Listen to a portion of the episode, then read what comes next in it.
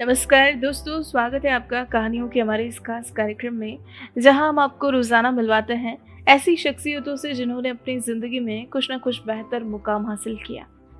और उन्होंने आखिर किस तरह वो मुकाम पाया, उनकी यही सफलता की कहानी हम पहुंचाते हैं आप लोगों तक, ताकि आपको भी उनकी कहानी से मिले एक नई प्रेरणा। तो दोस्तों, कहानियों की इसी कड़ी में आज हम आपके लिए लेकर आए हैं, इंदौर शहर की एक award winning makeup artist Rekha Mangal की कहानी।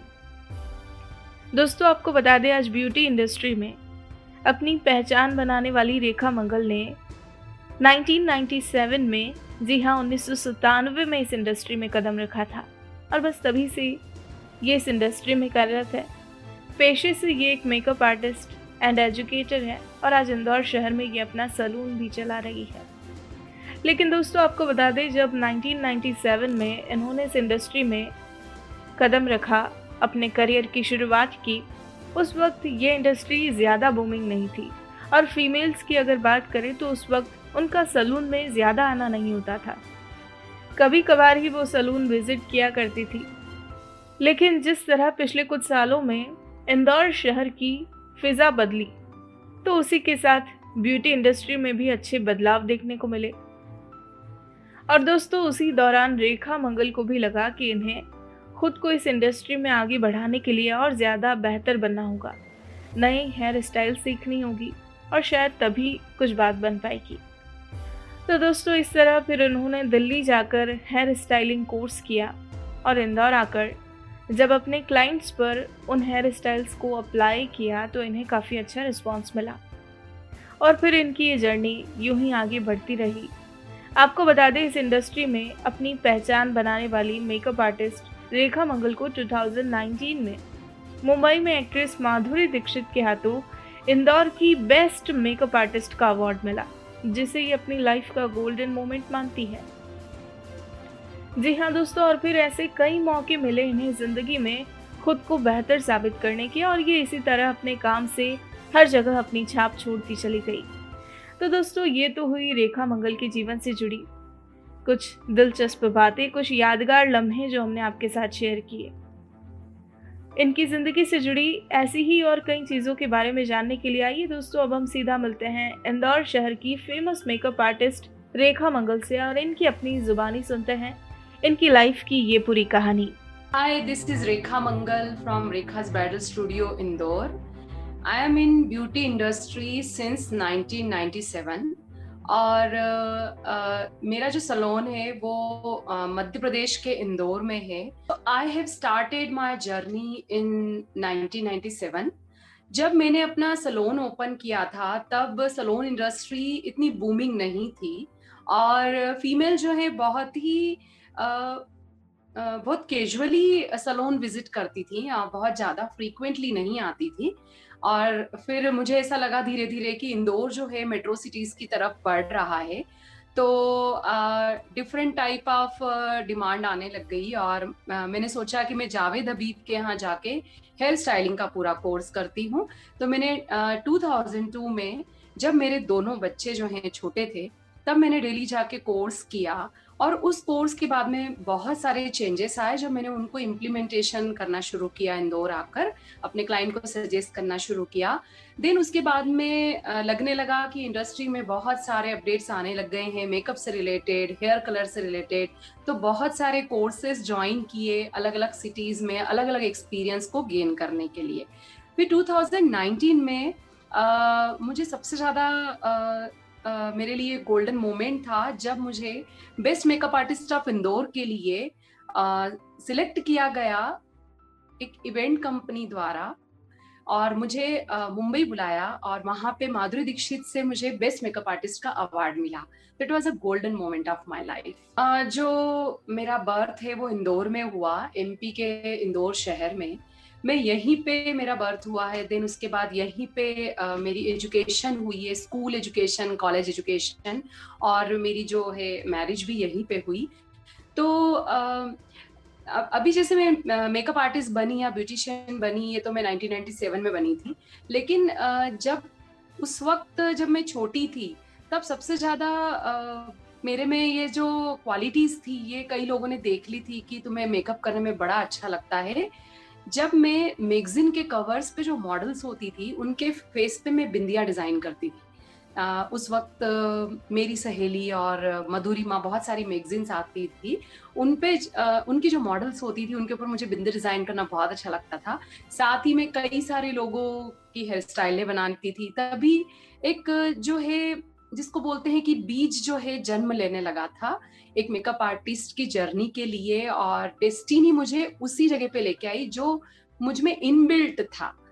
तो मुझे वो बहुत अच्छे से ध्यान है, जब मेरे को लोग बोलते थे कि ये तो बहुत ही अच्छी मेकअप आर्टिस्ट बनेगी, ये तो बहुत अच्छा सलोन चला सकती क्योंकि ये दूसरों को खूबसूरत बनाने में बड़ी इंटरेस्टेड है। जब मैंने अपना सलोन स्टार्ट किया था, तब जैसा कि मैंने बताया कि उस वक्त फीमेल इतना फ्रिक्वेंटली सलोन विज़िट नहीं करती थी। माउथ पब्लिसिटी पे क्लाइंट्स मिलते थे, या कोई बोर्ड देख के आ गया तो बहुत टाइम लग गया सक्सेस को हासिल करने में।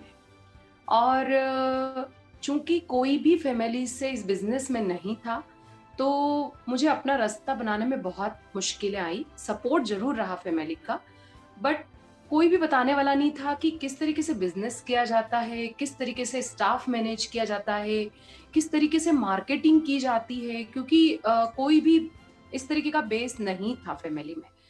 सो so, मुझे बहुत स्ट्रगल करना पड़ा और जिसको बोलना चाहिए कि कोई प्रॉफिट नहीं कोई आ, कुछ समझ नहीं आता था कि क्या हम अर्न कर रहे हैं।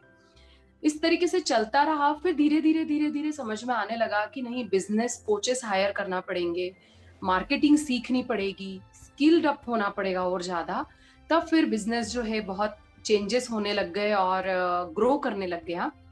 और डिफिकल्टीज ये आती थी सबसे ज़्यादा कि लोगों को कन्विंस कैसे करें कि आप जो अच्छी सर्विसेज़ दे रहे हो, जो आप बाहर से सीख के आए हो, आप बहुत क्वालिटी सर्विसेज़ दे रहे हो, उसका जो रेट है वो दूसरों की बजाय ज़्यादा क्यों?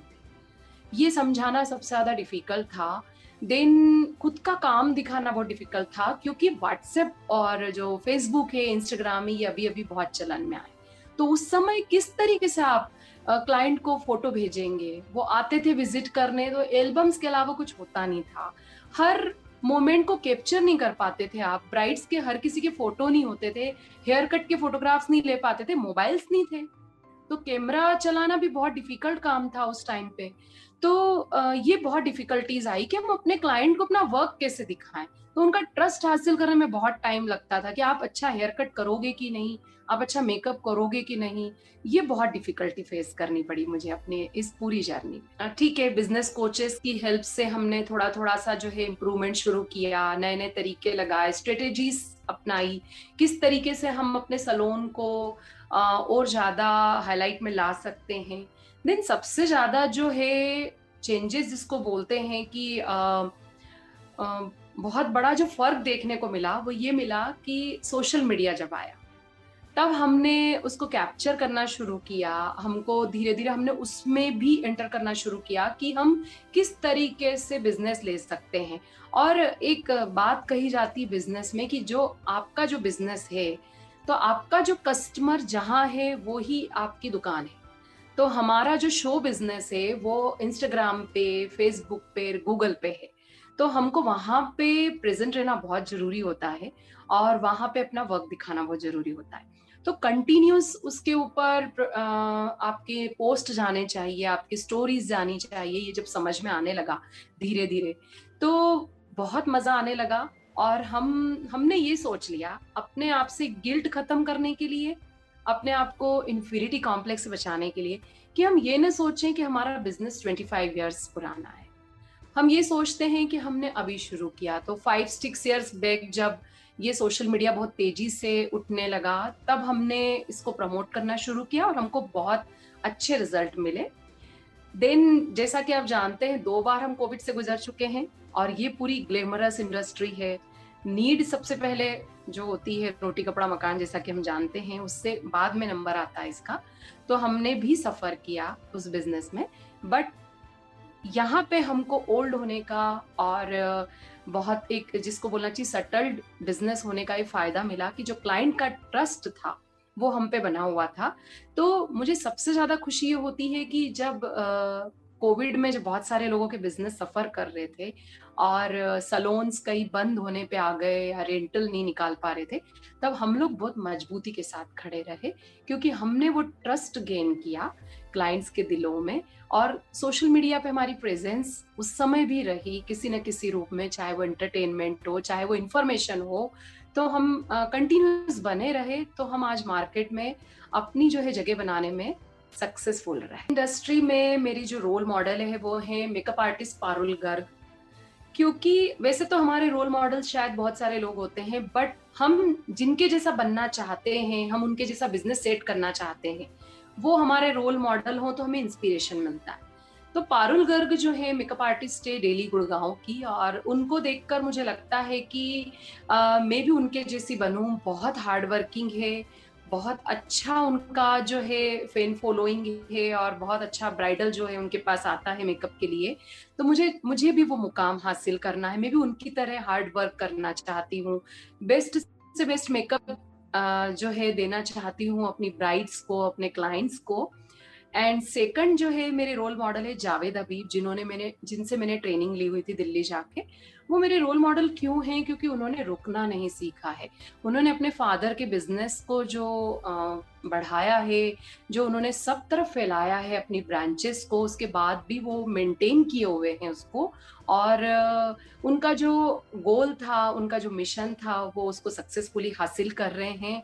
और बहुत अच्छे से उन्होंने अपनी पर्सनालिटी को मेंटेन किया हुआ है। उनका जो सेंस ऑफ़ ह्यूमर है, वो बहुत अच्छा है। उनका आर्ट भी बहुत अच्छा है। तो ये दोनों जो है मेरे रोल मॉडल है और मैं इनके जैसी डेफिनेटली बनना चाहती हूँ। अगर मेरे पास, मुझे टाइम मशीन मिल जाए और मुझे बैक जाने को मिले तो मैं आई थिंक मुझे, मैं कॉलेज का जो फ़र्स्ट ईयर है, वहाँ पे जाना चाहूँगी जब मैंने अपना करियर सिलेक्ट किया था। और मैं कोई ऐसी डिग्री लेना चाहती हूँ जो मुझे बिज़नेस मैनेजमेंट सिखाती। मैं वहाँ जाके बिज़नेस करना सीखती और मैं वहाँ, वो जो मैं बिज़नेस करना सीखती ना, उससे मैं आज तक तो मैं एक बहुत बड़ा एम्पायर खड़ा कर देती।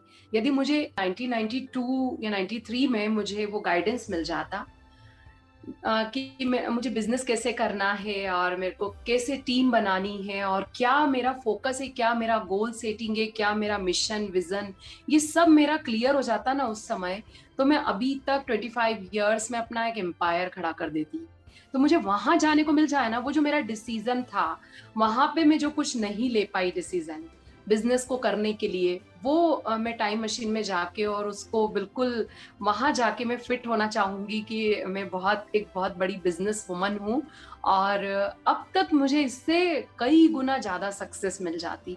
क्योंकि उस वक्त जो है गर्ल्स को बहुत ज़्यादा जॉब के लिए या बिज़नेस के लिए मोटिवेट नहीं किया जाता था। सो so, मैं वहाँ जाके टाइम मशीन में जाके वो मोमेंट जो है मैं फ़ीड कर दूँ और वापस आ जाऊँ। मेरा जो काम है वो मेरे लिए बहुत ही ज़्यादा मतलब जिसको बोलना चाहिए इसमें मैं बहुत ज़्यादा इन्वॉल्व हो जाती हूँ। जब मैं मेकअप करती हूँ तो मुझे ना भूख याद आती है ना मुझे थकान याद आती है। मेरे को बहुत अच्छा लगता है ब्राइड को तैयार करना पार्टी मेकअप करना जो भी है। बट अपार्ट फ्रॉम दिस मैं सिंगिंग uh, करती हूँ। जब मैं फ्री टाइम में होती हूँ मैं अपना के के लेके बैठ जाती हूँ और uh, गाने गुनगुनाना पसंद करती हूँ। कुछ मैं uh, सोशल मीडिया पे शेयर भी करती हूँ और बहुत सारे मुझे अप्रिसिएशन मिलते हैं कि आपकी आवाज़ बहुत अच्छी है तो अच्छा लगता है। साथ में डांस करना मुझे बहुत पसंद है, मुझे जुम्बा करना पसंद है, मुझे योगा करना बहुत अच्छा लगता है। योगा से हमारा जो है बॉडी फिट होता है।